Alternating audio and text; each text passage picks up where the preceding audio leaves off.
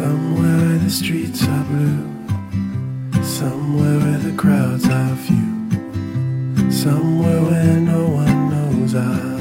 name. Somewhere I can be with you. Hello，大家好，欢迎收听《将进酒》。跟上期一样，我们这期是不是还是要在自我介绍前面加一个定语？兔啊，子，这次好难加，因为这次说的主题好繁杂。我先加一个啊。我们这期要聊几个热点事件，是不是？嗯，那我就是一个孤独的，呃，坐在家里不敢出门交朋友，怕被人控那个什么什么骚扰的中年男主播江山。啊，那我就是一个虽然身为女性，但一直不认同打拳的女性，兔子。先聊一个跟这个性骚扰没有关系的一个热点话题啊，因为昨天实在是太热了。华为的孟晚舟在被加拿大是叫羁押还叫什么软禁还叫什么呀？三年多后，昨晚是，哦不到三年吧，三。呃，就是应该他是一千对一千零二十九天还是大概，因为他应该是那一年的十二月份嘛，当时他那个到加拿大的时候被，因为当时正在是中美那个阿根廷是 G 二零还是啥的，那个时候是一个年底，二零一八年应该是十二月份吧，对对，就是那个时候十，八年啊，还啊还不到三年，不到三年，对。对，我看那个昨天晚上，不论是朋友圈也好呀，还是关注的微博呀，这些社交媒体都几乎是沸腾了啊！是因为那个孟晚舟在那个飞机上的时候发表的那篇声明嘛，还挺让大家感动的。呃，很多这个网友们呢，也就觉得，呃，我们这次应该是在这次大国博弈当中，应该算那个大获全胜吧，所以都非常的兴奋。对，但是我感觉那个从咱俩的八卦的那个往来来看，你对这两点还是有一些自己的想法。对，呃，首先啊，我觉得孟晚舟呢，她回国这件事儿呢，确实是一个让我们作为一个普通的网友嘛，也为之感到很兴奋的事情，因为毕竟也都是我们的同胞嘛。然后另外呢，就是也失去了自由，被羁押了这么多天，呃，所以我觉得能够回国呢，我是那个衷心的为他感到高兴的。呃，但是就是我的职业病就是有点那个犯了嘛。一个就是说他关于在飞机上的那篇那个演演讲嘛，或者说发表的那个声明，场吧？你说的是在机场？啊啊，对对对，机场，嗯，对，就在我看来，我感觉就是那篇文章就写的那个小作文就有点太过 咬文嚼字了，就是反而不太那么像那个真情流露，就是他想呃表达的是自己特别澎湃的，或者说那种呃想回国的那种急切的心情嘛。但是那种写法，我仅仅是从那个咱们的这个专业角度来讲，我感觉到就是有点修饰的有点那个过了，反而我觉得，对。哎呀，这写的不够好，对，呃就这我也这种感受。我也觉得，就是就是有一点那个匠气，呃，就是不够质朴啊。对就反而就像咱们那时候学骈体文一样嘛，一看到这种对对仗啊，还有那个堆砌的词语的呀，就反而觉得那个有点把他的思乡和回国之情给冲淡了，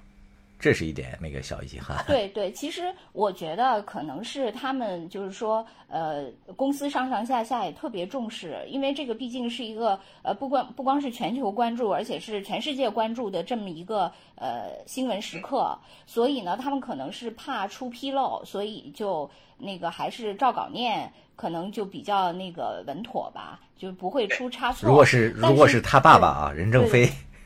那可能就不一样了。是是，因为他们当时有一个说法是说，那个他们曾经是想诱捕任正非的，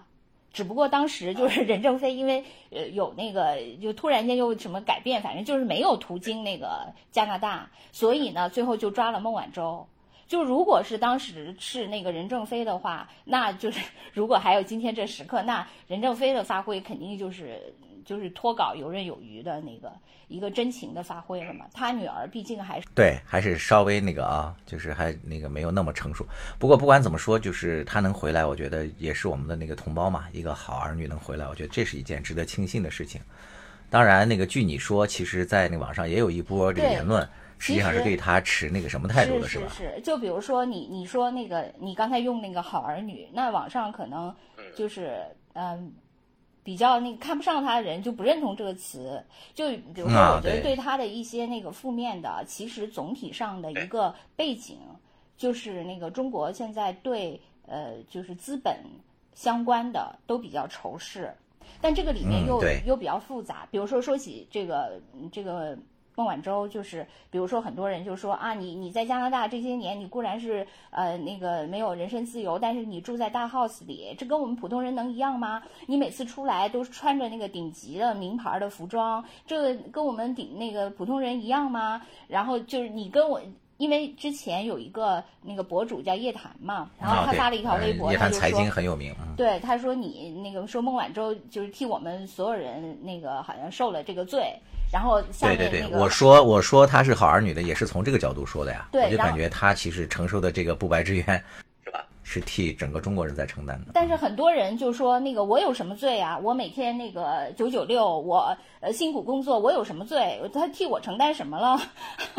就很多人很不满。其实他的那个背景确实是因为中国现在那个整个有一股就是对资本比较仇视的那种舆情嘛。然后那个另外呢，就是也有人说说其实呢，华为它本身并不是一个普通的民企。就它在某种程度上是某种程度上的集体所有制，就是因为那个呃任正非大概是呃有百分之一不到的那个股权，然后他们那个呃就是百分之九十九左右上下的那个股权，实际上是呃就是全体华为员工所有的。它是那个华为的大概一个什么类似于工会这样的组织代持的，但是实际上是属于全体员工的。当然，你这个员工如果你离开华为，那你这个股权也就相对没有了。然后，因为如果他不那啊，就是说一直可以继承下去，那他那个拥有股权的人不就越来越大、越来越多嘛？所以他就是说你离开了就没有了。呃，但是你如果是华为的员工，就还有，所以它这个形式呢，其实还是呃相对来说，呃，在某种上是一种还就是你不是说我像那种就是所谓股权所有者，我一旦拥有我这我就可以躺在那个上面，呃，吃那个变成一个实力族了，不是，就是你也是他的所有者，但同时你也是他的一个劳动者，你要参与他的那个呃公司为他贡献力量，但是如果你一旦那个跟他解除这个关系，你也就没有这个股权了，就等于你的权利和你的责任是并行的，就它是这样也，所以有人说那它也不算是。一个呃纯的资本，就跟那些就其他的那几个巨头，它的那个股权结构还是不一样的，因为它员工占了那个百分之九十九上下嘛。但是不管怎样，就是我觉得呃。呃，可能很多网友他不会那么认真去分析华为，华为好像也没有特别宣扬它的这种结构嘛。但很多人就是因为有这样一种民间情绪在，所以就会对它呃有那个反感。当然，我觉得在这件事情上，就是认同或者说呃被被昨天的那个所感染的中国人还是占绝大多数的。对，当时我还看到了有一个媒体，他引用了呃一个名著里的一段话嘛，他说就是用的好像是那个千面英雄，当时我还把那段话给那个记录下来了。他说就是英雄离开我们所知的世界，冒险进入黑暗世界，在那里他或被囚禁，或陷入危险中，与我们失去了联系。而他的回归被描述为从遥远的地方返回，带有非同寻常的意义。他说：“这个孟晚舟就是再次在这个深圳机场机场出现的时候吧，就他身上已经被大家赋予了这种意义嘛。呃，因为其实在这个华为的这个整个的这个事件当中，就是在孟晚舟事件当中，你看他所有的这个发言，就是被很多人称为是非常克制的。他在这个过程当中几乎就是没有用过那个形容词嘛。”他就是一直是用非常冷静的和客观的语气在叙述这件事情，说这次华为的公关其实表达出来是非常高的那个叙事技巧嘛，包括那个任正非本人说，在所有的那个公开谈话中谈及他女儿什么的，都是表达出来的是完全的理性与克制，基本上没有说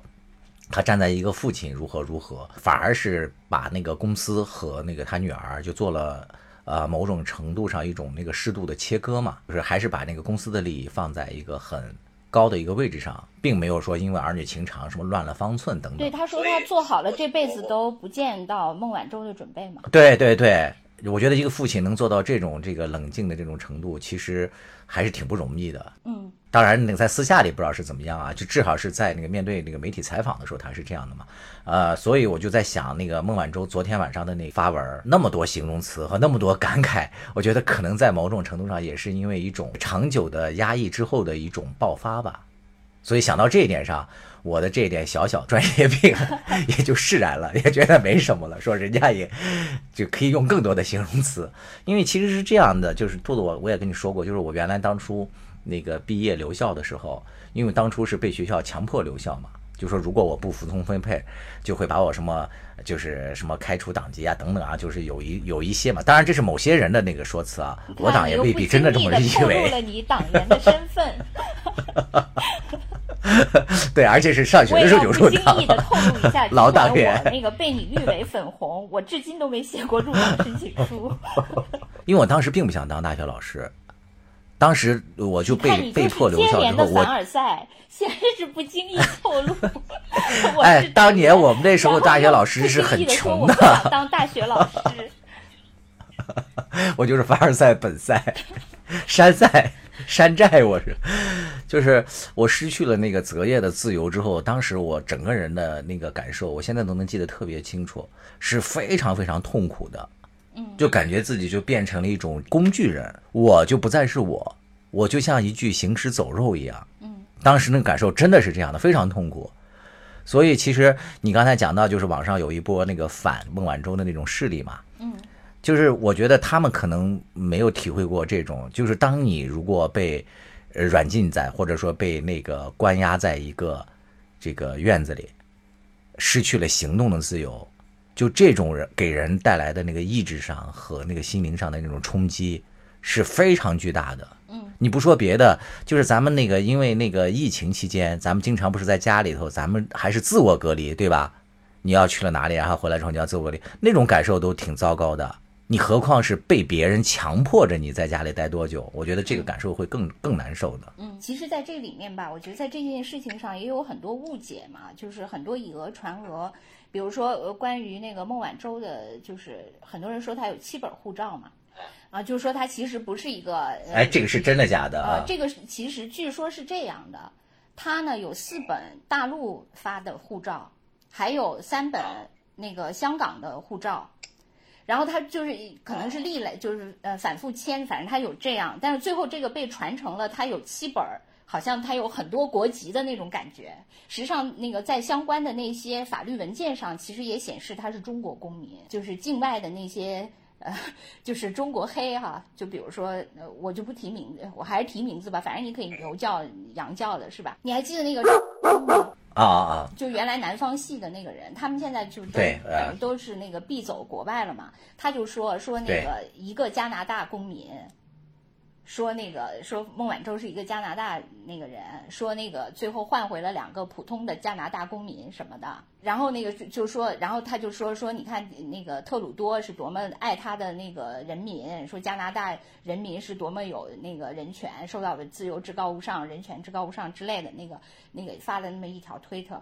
然后那个很多人都说你脑子有问题啊，他用两个加拿大人换走了一个加拿大人。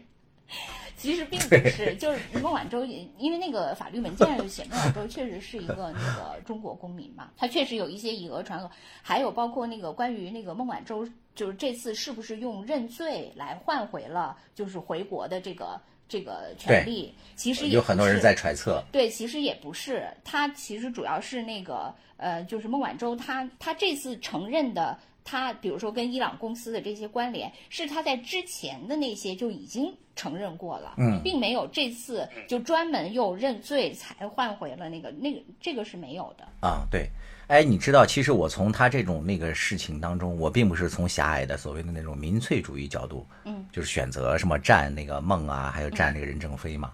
就是因为你知道，就是咱们之前在聊那个中美那个女排的时候，你记得吗？咱们说过。我们那个中国那个提倡，呃，真正的体育精神，所以我们在小组赛中，在当年世锦赛中，我们不让球，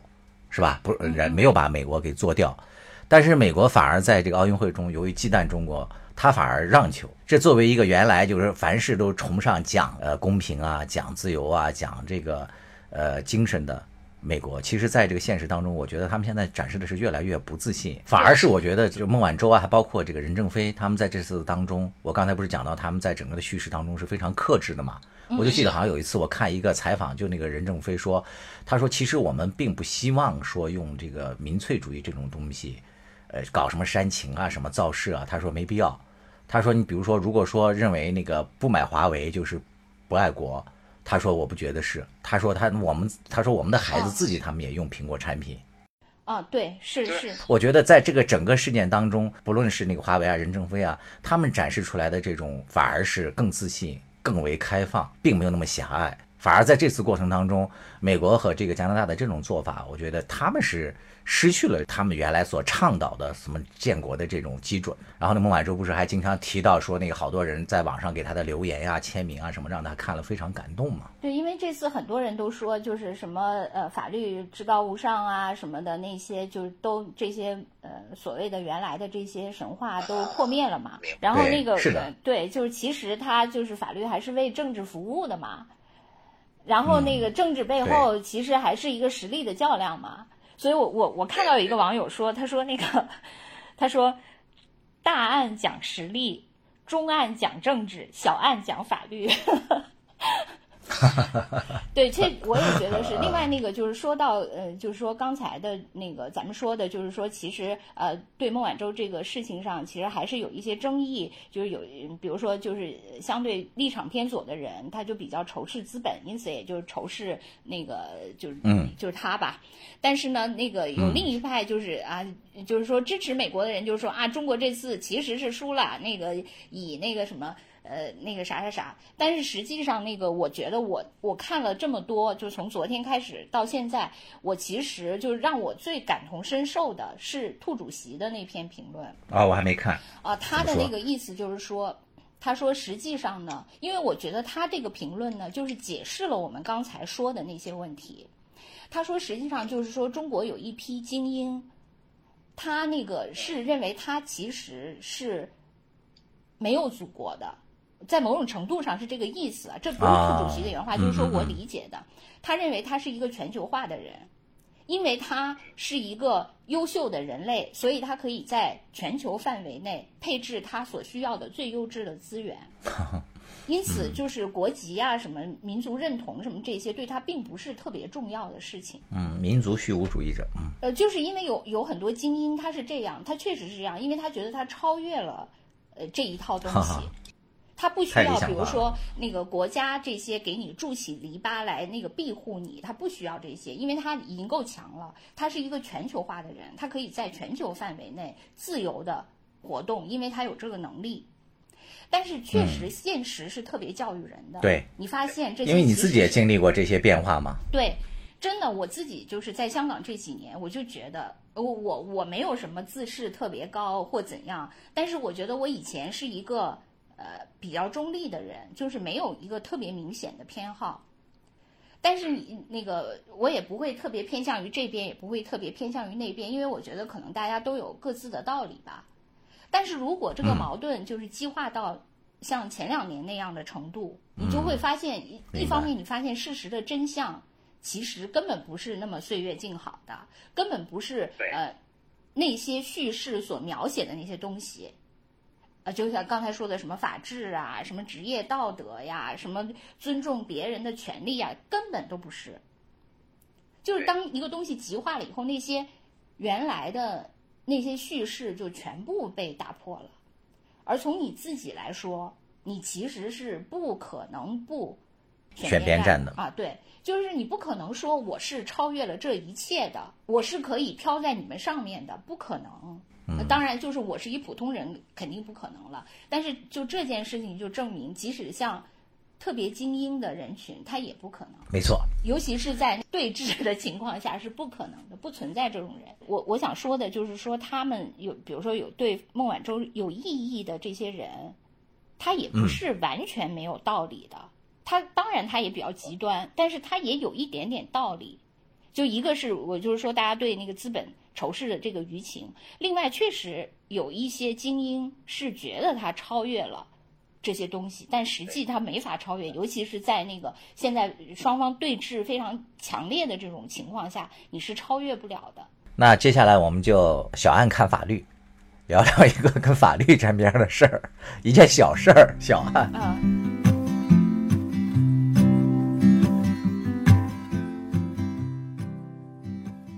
呃，关于这个已经闹了好几年的吧，就朱军这个性骚扰案，根据海淀区法院的通报，应该是已经迎来了这个第一阶段的一个结果。法院这边表示，就是原告就是应该是叫贤子是吧？他提交的这个证据不足，一审应该是判决驳回了原告。他说是周某某，其实就是这个贤子是吧？对，贤子当初的这个事情的这个发生过程，兔子你还有印象吗？能叙述出来吗？如果我作为一个呃普通的，就是对这事情有点印象的那么一个网友，我来叙述一下这件事情。这件事情大概是发生在二零一四年，这个女孩当时可能应该是实习吧，去到央视就是《艺术人生》，不是朱军是那个主持人吗？然后她好像是要采访朱军还是怎样，反正是一个老师安排的那么一个一个活儿。然后她呢在跟朱军当时是在一个化妆间里吧。而且呢，那个化妆间据说是人来人往，然后他们俩在这个化妆间里呢相处了四十五分钟，然后在这个四十五分钟里呢，他就说那个呃朱军就是呃反正就是各种吹牛吧，然后呢还还说就是可以让他进电视台，然后就开始那个对他进行各种有点动手动脚，对，然后他呢就是呃。推阻，然后但是朱军那个可能还要怎样？然后这个时候呢，就是按他的叙述是那个阎维文进来了，就是所以他还没有叫嚷，那个阎维文进来了，所以就这一段就终止了。然后之后呢，他就去报案了，报案了以后呢，就是当时的那个呃警察呢，就是可能各种取证之后，就是没有。就是认认认可他的这个申诉，所以那件事情就不了了之了。这是发生在二零一四年，就是说在他的那个裙子上也没有呃朱军的一些那个，比如说什么呃皮肤屑啊、指纹啊这这一类的没有，所以呢就就就不了了之了这件事情。然后之后呢，大概过了四年，就是二零一八年，就是他突然间在朋友圈。就是他自己的这个女孩自己的朋友圈就写了一篇长文，就又把这个事情说了一遍，然后说了一遍呢，他的那个一个朋友吧，好朋友，嗯，对对对，叫麦麦烧。啊，对麦烧同学，就就把呢他的这个发在朋友圈里的这个文呢，就贴到了微博上，还艾特了朱军，然后这件事情就迅速的就引爆了，因为当时好像有一个背景叫那个 Me Too 是吧？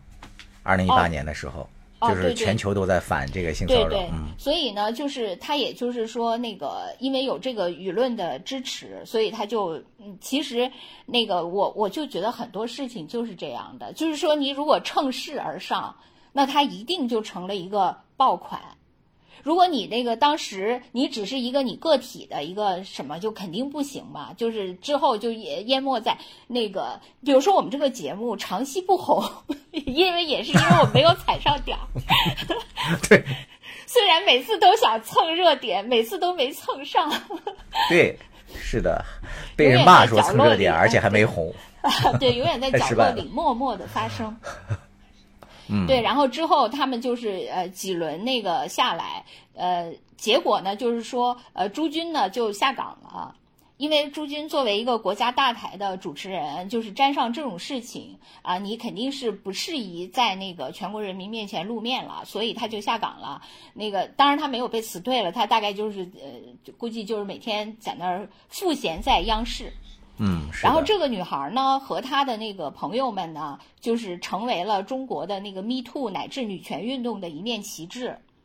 就是是的，就是赢得了那个非常多的关注，而且那个很多呃国外的人也把那个弦子和他的朋友这个微博号视为中国的那个女权运动的一个阵地吧，一个那个标志性的这么一个那个呃。一个 icon 吧，大概就是这种。这里面有一个细节，一八年的时候九月份，应该是他们不是在那个微博上已经发了那个这件事情的一个始末嘛，并且还艾特了朱军。嗯。然后朱军这方呢是应该就是向法院起诉了他们。麦烧他们在微博上也发呃也晒出来了那个朱军给他们的起诉书嘛。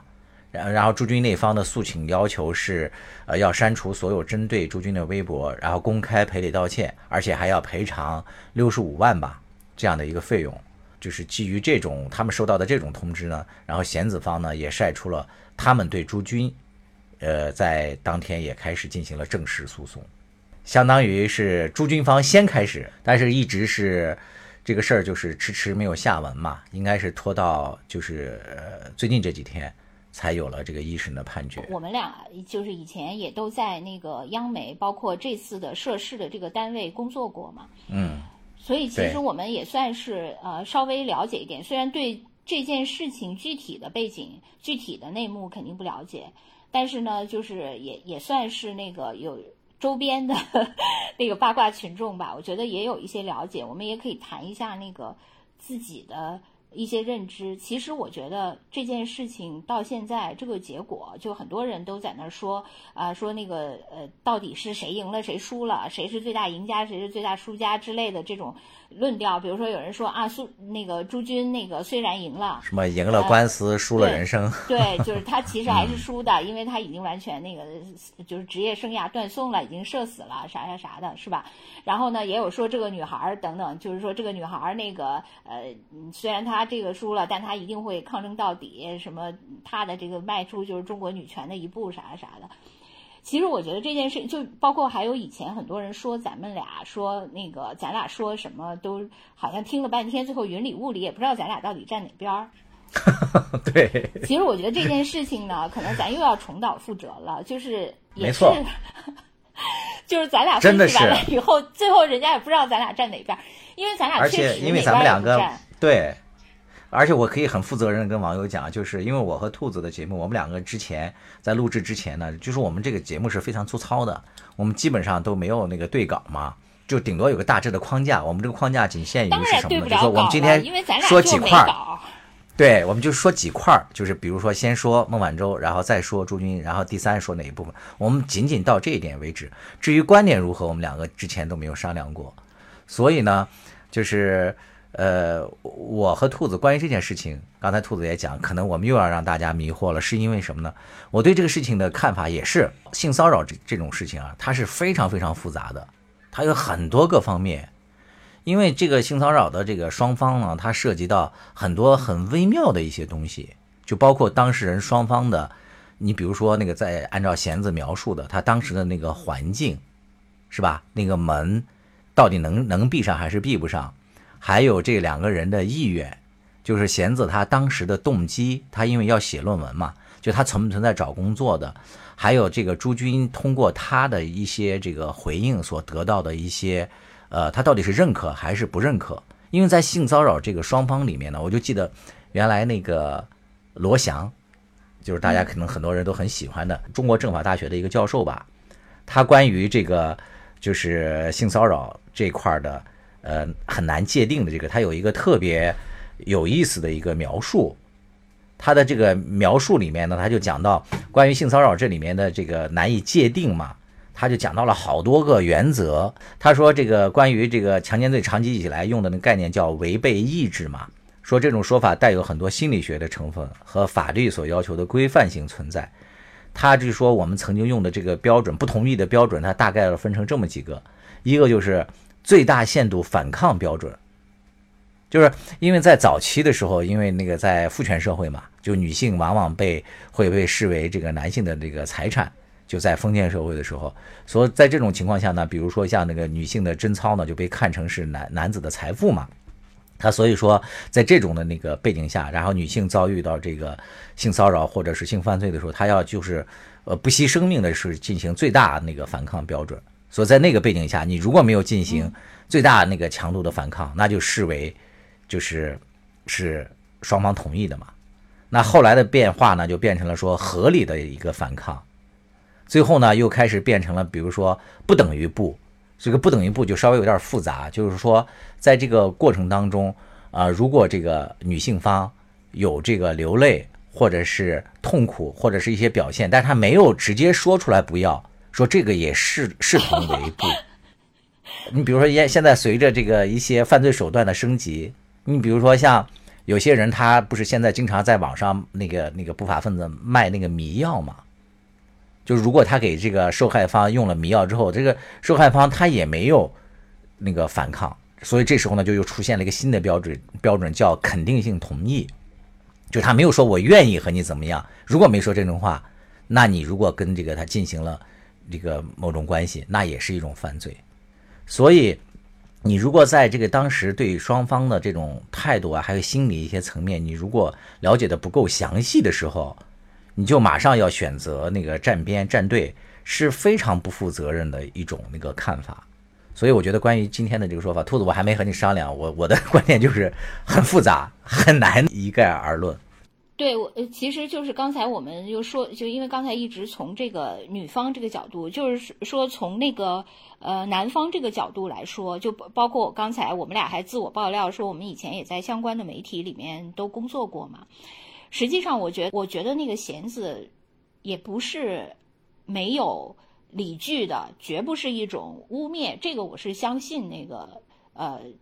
这个女孩的，这个我也同意，嗯，对，因为那个我们就是在这个呃相关的这些地方工作过嘛，我觉得由于以前这些单位的强势地位嘛，就导致他们里面其实风气，我觉得还是不是很正，确实有这个，我觉得这几年应该是好些了吧，以前还是有一些问题。我作为一个男性，我可以就是补充几句，在那儿工作的时候。我们很多的这个大明星主持，他们讲段子、讲黄段子的能力、荤段子的能力，在当年是很厉害的，就一点都不逊色于他们在电视机前那个口若悬河的那种表现。经常他讲这个段子的地点呢，往往就是这么几个场景：一个就是办公室，就大家都在干活嘛，就很无聊的时候他来那么几句；另外一个就是大家在饭局上，那他们讲的真是眉飞色舞。那如果就是。到今天这个地步啊，那我觉得可能都要抓起来。对我，我觉得这个是因为呃，其实原来就是在这些机构里吧。就是有这样一股风气，我觉得这股风气呢，当然就是说他们之所以那个呃台前也很能说，私底下很能说，是因为人家本身就是靠嘴皮子吃饭，天生这方面就很擅长啊，是不不不管是他说什么，他都很擅长，这个肯定是就是属于天生自带这个技技能。但是呢，我觉得他们因为在以前的那种语境下，就是他从事的工作就特别的正经，无比的正经。可能他下面呢就要故意做出不正经，来对他的那种过分正经某一种消解，然后他寻求一种平衡。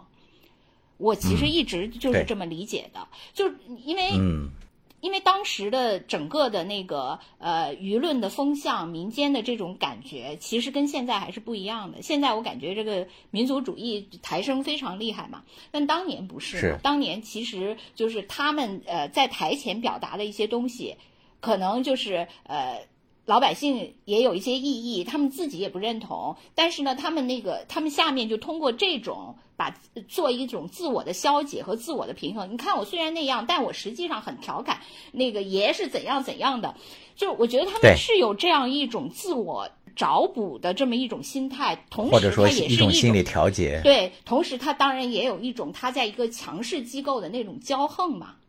就是我故意要很痞那样，因为为什么？就是比如说北京的那些痞子特别多，就是因为我在皇城根儿下，我藐视一切，是吧？因为我是在权力的中心。当年那个就《锵锵三人行》这节目不是挺火的吗？嗯。然后现在那个就是梁文道不是自己也在做播客节目嘛？呃，然后我就注意到有网友在底下给他留言，就说，呃，从那个时代发展的那个角度来讲的话，他说我现在回忆起来，用现在的观点看以前，就是说你们在做节目的时候，尤其是窦文涛。说经常在节目里面就开黄腔嘛，对，说那个导致的有些那个女主播本身就是靠那个开黄腔才那个起来的。对对对，他说导致的很多那个女主播就很尴尬嘛。他说从这个角度上来讲的话，他说你们也是需要反思的。嗯，对，所以我觉得就是说，基于我们刚才说的，就是某些机构、某些单位，他当时就是呃有内部就有这种风气。呃，所以呢，就是这件事情如果发生了，就是也并不是一个特别呃，就是令人惊讶的事情，因为它有这个土壤和氛围。但是呢，是的，就是说，呃，它到底严重到什么程度？嗯，就当时就具体到这件事情，它严重到什么程度？这个可能还是需有不同的，因为你确实性质不同嘛。就比如说我们后面要聊的阿里的是吧？你你这个强制猥亵还分成你到底是犯罪还是只是刑事拘留呢？是吧？这个还是属于不同的嘛，性质不同。然后另外呢，就是又说回这个女孩儿，我觉得这个女孩儿呢，就是她那个维护自己的权利，呃，这个没错。但是在这个过程中，我觉得这件事情确实就是有泛化的这个倾向，就好像最近那个就是他跟他这个朋友。这个叫麦啥同学，我总忘了这个麦烧同学呃，对麦烧同学，他们好像在接受那个呃外媒采访的时候，还说那个说中国好像就是呃维护男性，那个呃就是无视女权，说那个在性骚扰这件事情上，他们还要证据。嗯，你说这这个事情不是听起来就很荒诞吗？当然要证据，是不是？当然了，对，是啊，所以你说这件事情如果最后就是流于到这种地步，就是无限的极化，就这个事情就是一个悖论哈，就是说，任何你为什么呃又说回咱们这个节目，为什么咱这个节目不火，就是因为咱们这个节目总不选边站。但是实际上，在这个就是在现在的这个时代，就是你只有极化才有市场。你比如说川普是吧？川普为什么能有市场？他就是因为他要搞极化政治。我宁愿放弃那些中间选民和对面的，我要把我这个基本盘稳固住，因为这个盘已经足够我用了对，现在大家都叫回音壁嘛，就是你如果老说这些中立的话，呃，你就不容易引起网上的这种回旋嘛、回响嘛，所以就不太容易所以就说。像那个、嗯，这个呃弦子和他的朋友们呢，我觉得在这个维权的过程中，就是第一，我觉得他们确实就是走向了一种极化，就把很多事情对就极化了，然后最后就甚至政治化了。嗯，我觉得由于这个互联网的出现嘛，就是大家在这个性关系的两性关系当中的这个权重啊，我觉得好像发生了变化。对，你看这个朱军这一方，如果是放在三四十年前，如比如说大家对比，像当初有一个叫饶颖状告那个赵忠祥的，你记得吗？有印象吗？嗯，有印象。因为那个对，因为那个当时的互联网并不是这个事这么发达情闹。的时候，我正在该媒体工作。对对对对，但是你看那个事情最后可能也没有形成这么大的这个这个结果。但是到了现在这个互联网开始流行之后，就是原来的像呃这些著名的主持人，他本来是站在权力的顶端的，就是在他们这个媒体这里面啊，因为在一定程度上，我觉得这个性骚扰它背后实际上隐藏的是一种权力的较量。对，因为之前在咱们的有一期节目里面就聊这个工行出台那个防止性骚扰案那一期节目当中的时候，咱们也说过这个观点，就是在这个上班的过程当中，好多性骚扰是难以拒绝，是因为它背后隐藏的是权力嘛。在这个传媒圈也是一样，但是现在呢，就是由于这个互联网的介入呢，这个事情就发生了很大的一些变化。比如说原来的强势一方，像这个主持人啊、朱军啊或者赵忠祥这一方，他在这个互联网的背景之下，因为由于有这个网民的这种巨大的声音的介入，他由原来的一个那个有权方，可能反而变成了相对比较弱势的一方，或者说至少可以和这个另外一方进行那个角力了。对对，因为双方那个赔偿的成本是不一样的。对，就所谓光脚不怕穿鞋的嘛，就为什么就是呃进入网络就是小作文时代，就是往往这个写小作文一方的人他是占据优势的，因为对方对，怕失去的东西太多。就是以前他曾经是一个权势方，他可以靠他的权势，甚至都不让你发声。对吧？我觉得像那个就是饶颖那个时代，其实他已经饶颖已经就通过种种渠道发声出去了。就那个时候，他跟赵忠祥的那个所谓的权力的对比，他还是比赵忠祥弱，但是呢，他也不是可以瞬间被掐灭的那个声音，他也可以发出声音来。虽然他还不如是的，是的至，少赵忠祥那个之后，就是呃虽然说不上社死吧，但是至少在全国人民心中，他那个形象也已经不是已经不是那个动物世界的可爱形象，而成了一个动物世界本身了，是吧？对，就会有这个问题。对，但是呢，那个时候还还是属于这个焦灼的状态。但是那个互联网真正，尤其社交媒体一出来以后，就双方那个就等于说我这边是被你就是名人这方或者强势这方，他其实因为他自己要付出的成本更大，在这场对峙当中。而对，而那个弱势一方，他因为他以前是因为没有发声渠道，现在有了这个互联网发声渠道以后，他拥有一个巨大的把自己的，我我又我我没有失去什么呀，我不怕失去什么，但是我可以把我的声量扩得足够大，而那方他因为他他名利缠身，他不能失去任何。就包括那个霍尊和他女朋友也有同样的问题啊。是，我想提醒那个我们的听众注意的是，呃，确实呢，就是在这个性犯罪案件当中呢，就是我国的那个它都有一个说法，就是大概这个性犯罪的隐藏比应该是一比七。呃，就大概的意思是说，我们每办一起那个性犯罪，其实背后大概隐藏了应该有七起这个案件嘛。他是说，因为这个在传统的这个。呃，环境之下，因为受害的这一方，尤其是以女性为主，因为她要赔偿很多的是她的个人的名誉嘛，还有一些来自的那个方方面面的社会压力，所以他很多就是选择隐忍和不报案的。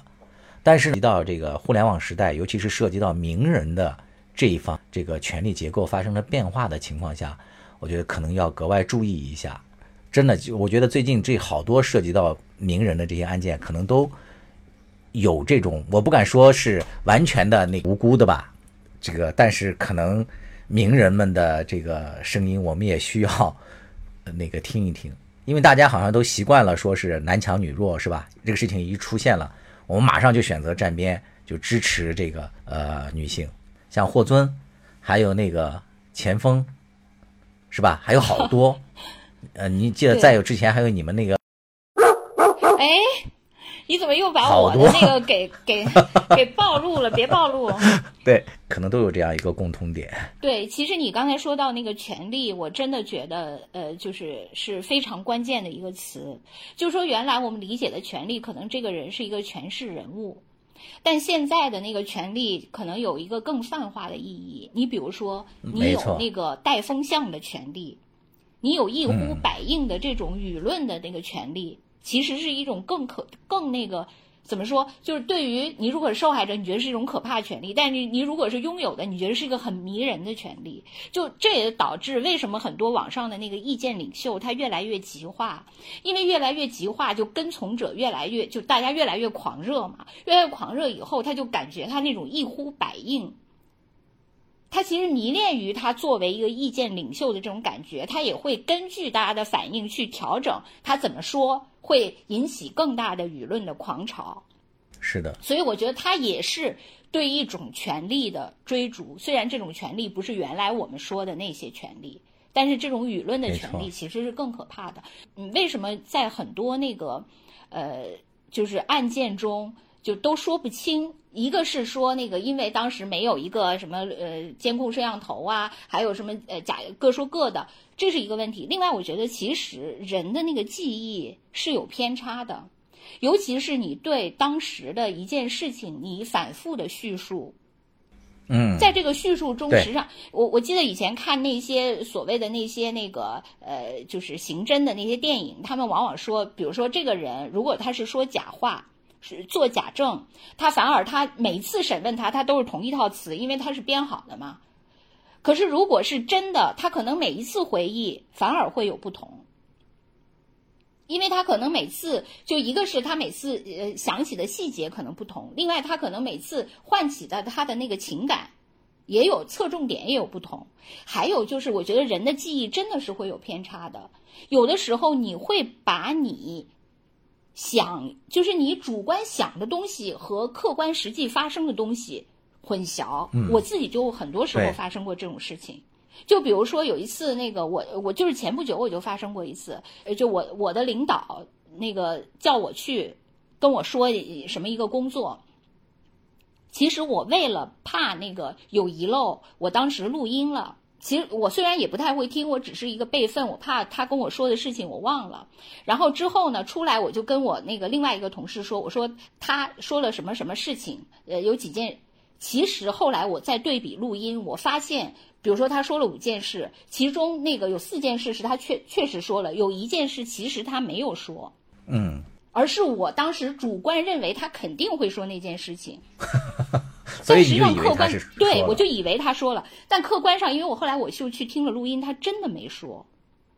嗯，就人真的很容易，就是这这当然不是什么紧要的事情，不是什么事关人家生死或者什么法律判决的事情，但这日常就是很容易发生。原来咱们学心理学的时候，就有一个特别有名的一个例子，叫那个曼德拉效应嘛，大概意思就是说人的记忆会出现偏差这件事儿。嗯，可能因为那个咱们当初受一些出版物的影响吧，大家都认为那个什么民主斗士那个曼德拉，他是在好像什么八十年代还多大那什么时候就已经死在那个监狱里了，而且很多中国人都是这么认为的。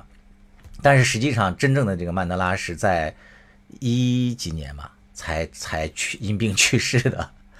就是当时就把这个词称为叫曼德拉，是肯定有，对对对，是说说称为曼德拉效应嘛，就是说你个人的记忆是真的是会出现很大的偏差的。啊，他二零一三年才去世的，二零一三年，对对对，是，嗯，就是说你千万不要完全相信你个人的那个。就和你刚才说的那个例子是一样的。对，其实尤其是我觉得在这个案件中，我觉得可能包括朱军和那个贤子，他们双方都是会这样。嗯，是的。我当然不是说一定，我是说有一种可能，因为每个人在那个回忆当时的事情的时候，就是你的一，首先你记忆肯定并不像照相机一样。这么准确，对，而且你在这种反复的回忆当中，你的一些主观的愿望和当时的事实就会有一些交织。就是我们今天说这个话题的时候呢，恰巧呢，我有一个那中学同学，因为他知道我那个曾经和朱军他们在一个单位工作嘛，他也问，哎，到底朱军有没有性骚扰这个女孩啊？嗯，你说反正没骚扰我，就是说他这种说法，你知道吧？其实代表了很多那个网民的这种典型问法的。就是他们只想知道这个事情的真相啊，就是说是黑还是白，但是我确实没有办法回答他，是因为我又不是当事人，对吧？嗯，我只能告诉他说，应该是要尊重这个法院的那个宣判，因为我还是相信，一是相信法律嘛，对吧？另外一个就是人们的公安当初也有介入，我只能这样的去那个回答他。他说，哎，那以你对那个谁谁谁的那个了解，哎，你觉得他会吗？那我觉得这个就更难判断了，对吧？我怎么能够从跟他的这种工作关系的那个什么，我来判定一个人会不会？因为人是非常复杂的，再加上我们刚才说的背后还有那么多一些心理的啊，还有一些当时的一些呃个人主观意愿呀，这些复杂的因素在里面。我觉得其实是真相，可能说到底，可能只有他们两个人心知肚明嘛。这是我关于这个事情的那个态度。嗯，看法对，而且那个就像我刚才说的，可能他们自己的记忆也有偏差。另外呢，就是说，就算他是一个每次都呃性骚扰所有女性的人，也许他那次恰恰就没骚扰，也许这个人平时不骚扰所有女性，但唯一一次就骚扰了他，也有可能。所以一切都有可能，就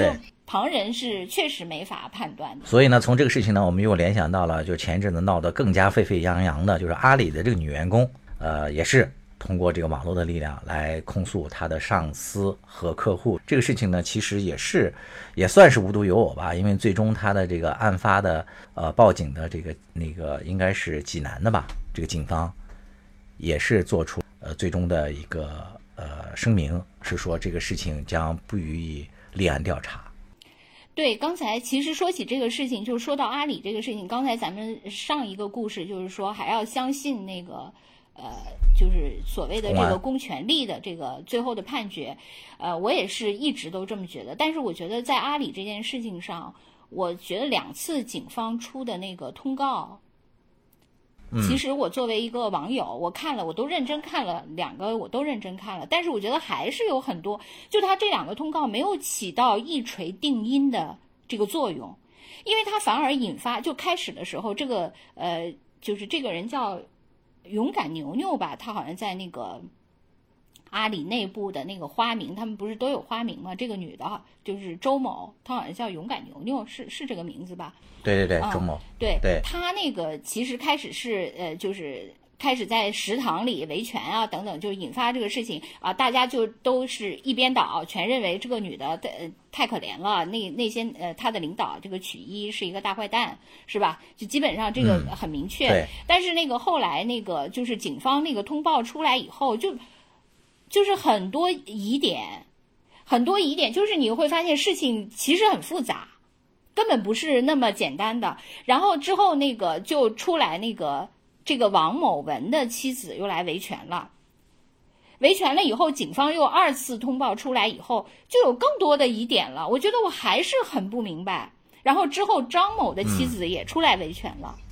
就是这次就这两次警方通告都没有起到这个，就是以正视听，让那个所有的杂音都消停了，没有，反而引发了大家更多的猜测，这事情到底是怎样？就是从你的那个看法上来讲，你觉得警方的？呃，那个两则声明都回答不了你的疑问，是吧？对，因为它确实有很多就没法解释，也不知道是为什么。就是具体的那个迷思呢？首先，我其实到现在也不太明白，就是他现在就是判，首先他判了那个张某是呃，就是是逮捕了张某，就是认为他是涉嫌犯罪了，是吧？但是他涉嫌犯罪的话，其实这个呃，这个周某这这个女事主，她第一次报警的时候根本就没有报这个张某。她第一次报警是报的这个她的领导王某，然后之后他第二次报的才是报报警了张某，而且报警的呢又是那天晚上他们吃饭的时候，他说那个人对他进行强制猥亵，但最后警方出来的通报又说说那个认定张某是两次对他进行强制猥亵，一个是头一天晚上，一个是第二天上午在他酒店房间，嗯，但是就是你最后判定张某。就是要对他，就是把他当成有罪犯罪嫌疑人给抓起来。他是你是根据哪一次呢？是根据两次吗？但是后来我又去查了一下，就是在这种民事诉讼里面，好像是有那个，就是民不举，官不究这个对原则是的，就是有点像那个，就是因为这个词儿就是什么告诉。你记得吗？朱婷那个事情上不就有告诉吗？就是说你主动去告诉他才会去调查这件事情，所以等于说这个周某其实没有对他第二天上午到他酒店房间的事情进行那个就就没有去报警，就这件事情。那你到底是根据头一天晚上对这个张某呃判定的呢，还是说两次都算？这些他也没有说清楚。嗯。当然，其实最后最不清楚的就是说，他们之间到底是怎样的关系。嗯，你比如说那个王王某文和这个周某，就有人说他们俩是，呃，之前就有暧昧关系，有人说他们俩有工作上的竞争关系，但实际上这些关系呢，我觉得警方是可以调查清楚的。对。你比如说他们俩之前是不是有暧昧？你可能通过通信记录啊。那个等等就可以查出来吗？但是好像也没有。然后呢，他说他跟张某的那些，比如说张某的那个妻子，后来又说的，就是包括什么他们呃互加微信啊，呃什么那个之前呃打过两头天晚上又打过两次语音电话，第二天上午又打过语音电话呀，然后包括那个什么那个还有有一些照片，不是后来流出来说在饭局上他趴在他腿上等等这些。我觉得这些警方应该事先就可以掌握到吧，尤其是通信记录，这些都可以掌握到吧。所以，因为这些记录明显不太支持那个就是犯罪性的强制猥亵呀。嗯，就是就像刚才咱们说的，就是首先性骚扰这个事情它本身的界定就非常复杂。现在呢，由于有那个多方的叙述，不论是这个呃受害人呃，还有这个被控性骚扰的这个。啊，王某文的妻子一方，甚至是阿里本身，关于这个事情的表述，又增加了一层这个呃迷雾。几方叙述的这个问题的角度，还有包括细节，好像都不一样。它的真相到底是什么，就更加更加的罗生门了。对，呃，阿里的内部关于这个事情，就是当然，就大部分的员工，他们还是挺站这个呃女方的吧。他们不是还成立了一个帮助小组吗？啊，六千人，然后还发出了一些，对对对，还发出了一个联合倡议。但是有人说这个是阿里的一个公关行为。啊啊，是吗？对，有人是这样说的，因为有人说那个里面的那个就是发起人之一就是 HR 嘛，然后而且是他们很多人为什么突然间有六千人？是那 HR 把那个很多人都强行拉进去了，很多人都不在不明所以的情况下就被拉进去了。所以说咱们那个结合了这么多信息再来看这个事件啊，就是似乎不同的这个方面对这样统一的一个事件，它又都有这个不同的利益诉求，对这个事件的驱动。它的走向也就变得更加的这个模糊。就是每件事情，它那个呃有趣就有趣在它是一个共性和个性纠缠在一起的事情。就是为什么说是共性和个性，就是就是说你比如说每一件，就我们刚才说的那个这个弦子的这个事情，还有这个阿里的事情，其实每件事情它每每个的细节都很不同。对，就各有各的独特性。因为他肯定就是嗯，当事双方他们之间的那种恩怨情仇都不一样，所以其实每件事情都没法那个特别一以贯之。但是呢，它放到那个公共舆论场的时候，其实就要是一个共性的。如果你当时这件事情能顺应当时的那个舆论的风向，能击中大家当时民众普遍关切的一个痛点，那你这个事情就爆了。而大家其实呃去对看待你这个事情的时候，并不关心你这个事情的细节，对其实关心的就是你是不是顺应我的这个心理的，就当时大家民众的一个普遍的心理的倾向。如果你顺应了，那可以。因此，大家其实不关注细节，但恰恰每件事情都有它自己的细节，而且是不可忽视的细节。你知道，就是这个事情发生之后，很多那个阿里的就是前员工或者现员工都那个跳出来，就是首先是控诉他们那个阿里一直流行的那个叫什么破冰文化嘛。哎，你你有看到吧？就是大概都是对这个新进的员工的这种这种性骚扰嘛，还是集体性质的，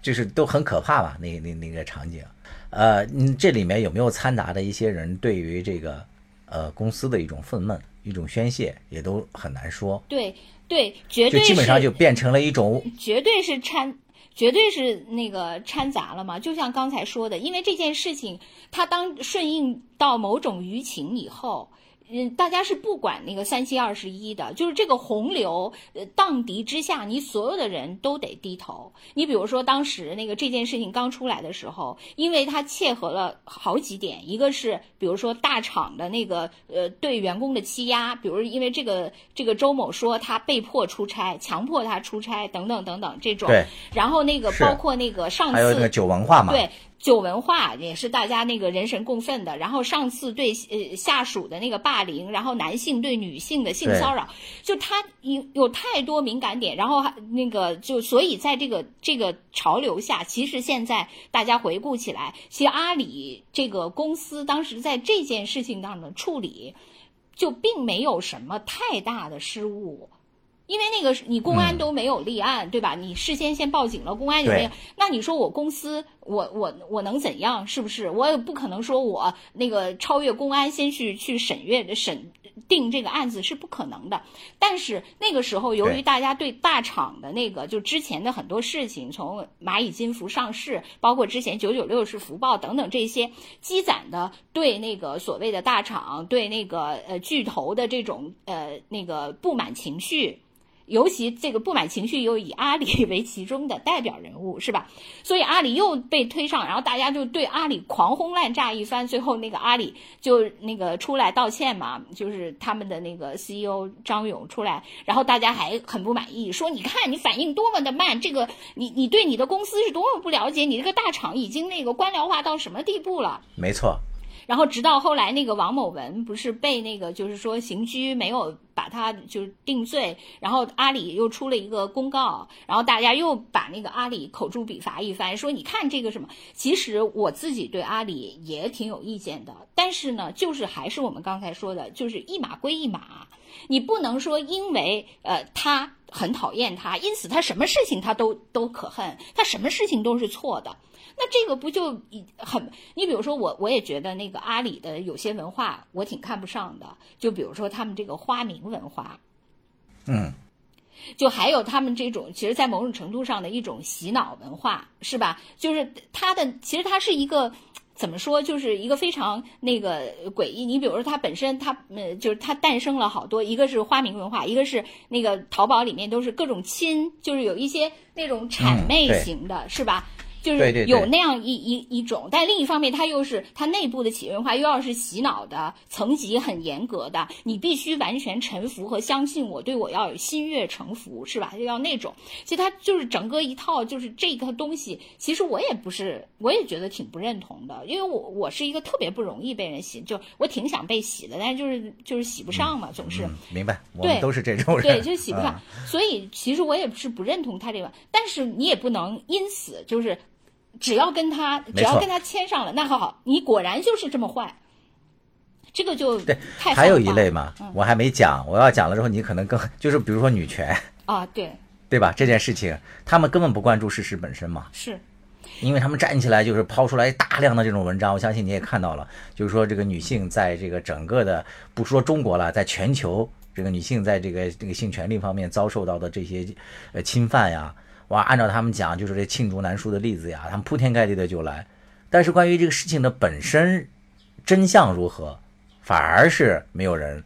或者说没有太多人吧，能够进行这个抽丝剥茧的去。了解对对这个事情还有那个女权的走向，就是除了他们认为这个性骚扰的这个问题，就另一个女权的走向是因为这两个人就是王某文和张某的妻子就纷纷出来，就是为他们老公呃来那个维权嘛，就是说那个对，然后这个其实是引发了新一波那个女权对这个两个妻子的口诛笔伐，就是我从这里面又学会了一个词叫驴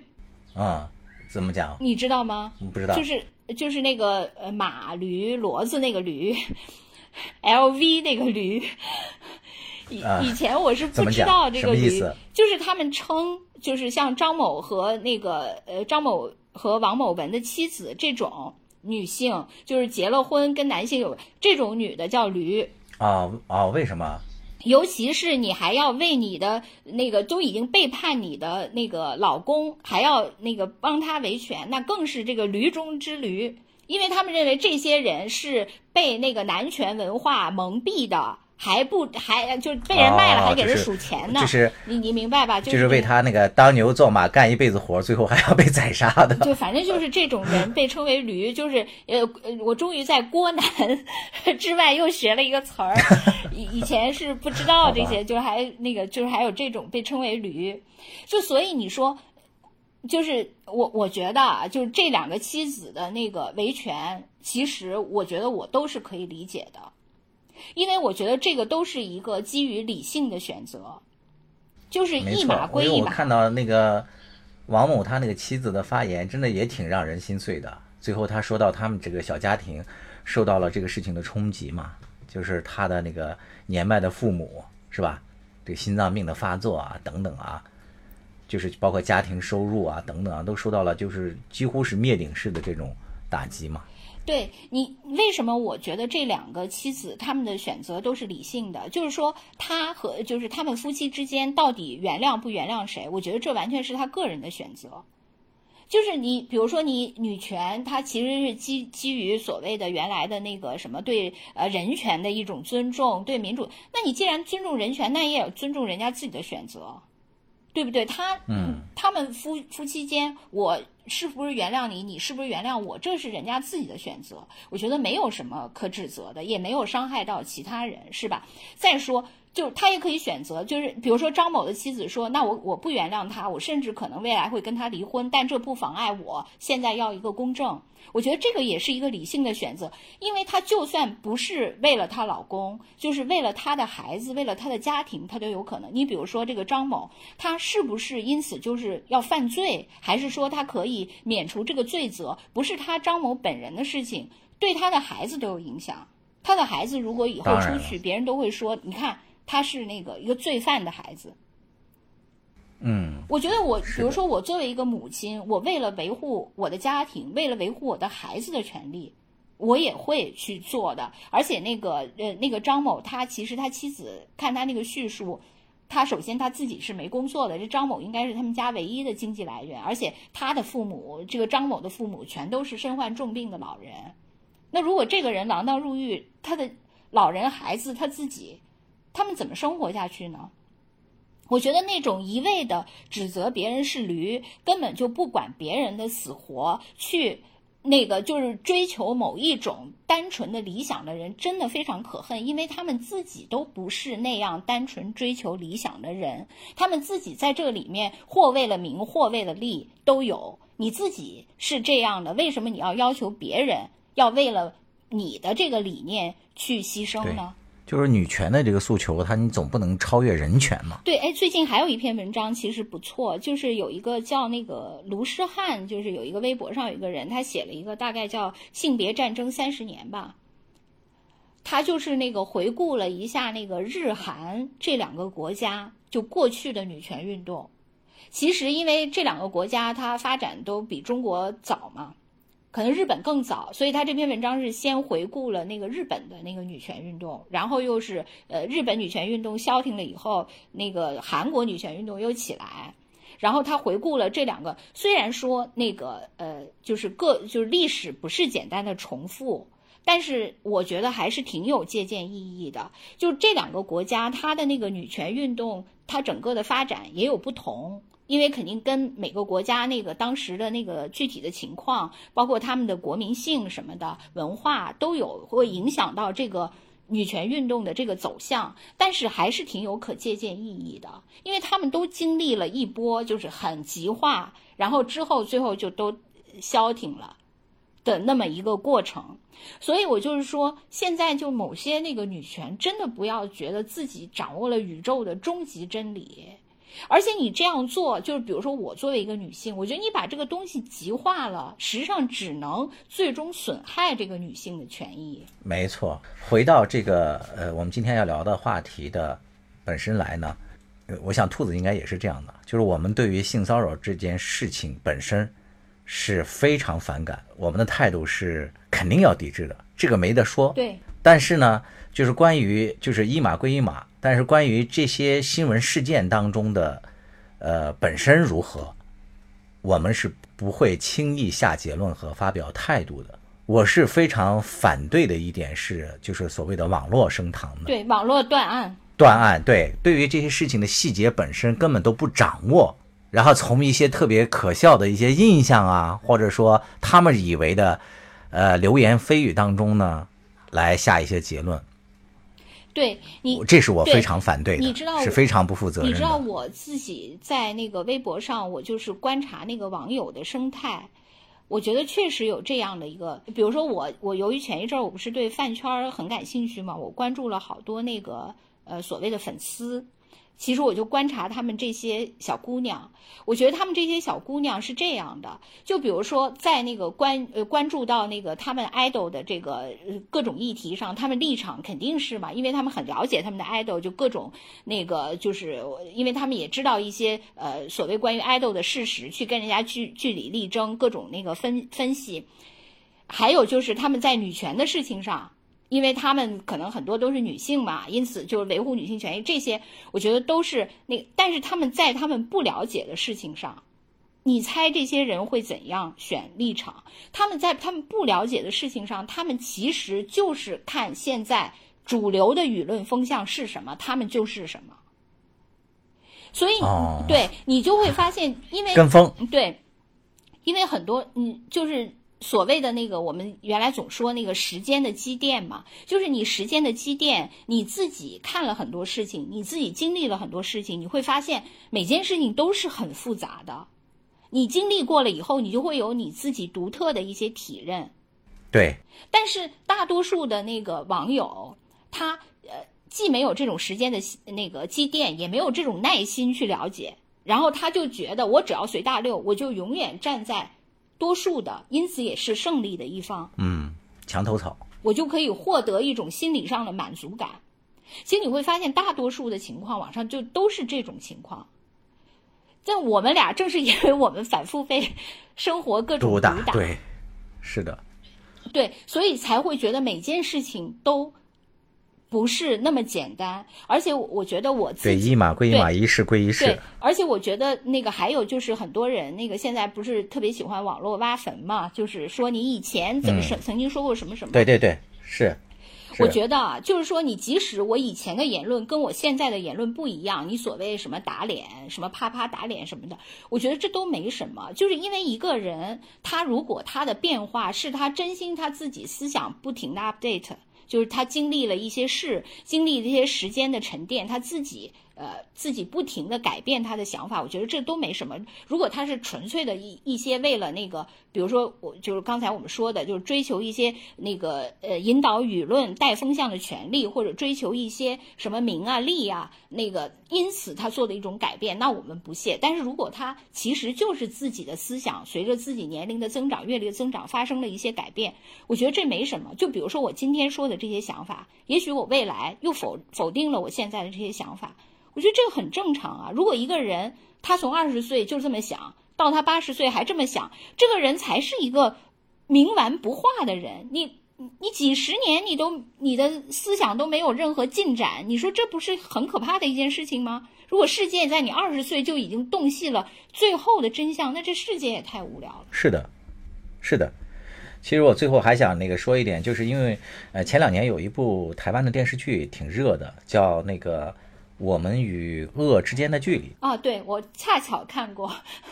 其实我就想说的是，因为那个在很多这个性骚扰案那个刚刚爆出来的时候，其实很多细节没有披露的时候，就很多网友就已经开始那个选边站了嘛，然后开始痛骂了或者怎么样了。呃，就这个电视剧的名字，我觉得就取得就是非常好。就是大家都喜欢吃瓜，这个是可以理解的。但是呢，在吃完瓜之后呢，还要吐槽，就纷纷要表达自己，要传达自己的价值观。对很多事情没有那个经过对真相的掌握，就开始下评论，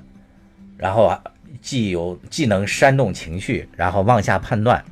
然后呢，还很容易被别人利用。呃，现实生活和网络之间也没有多多大的距离。因为我们这些呃不加责任的一些这个言论呢，实际上就是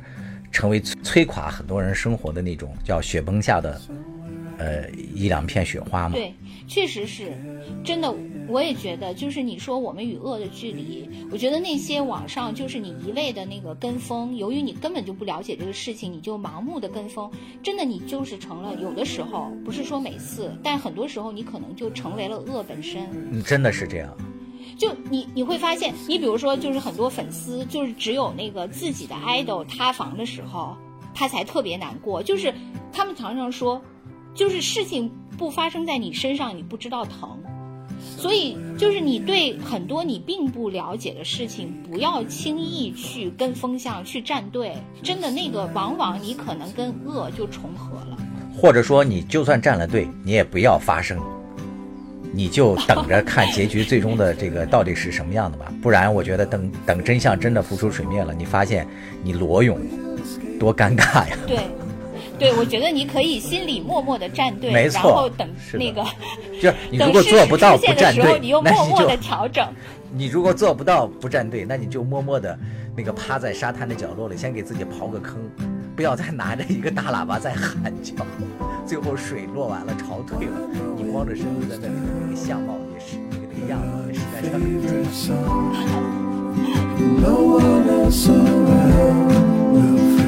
很。We'll escape this town, find a place where we belong.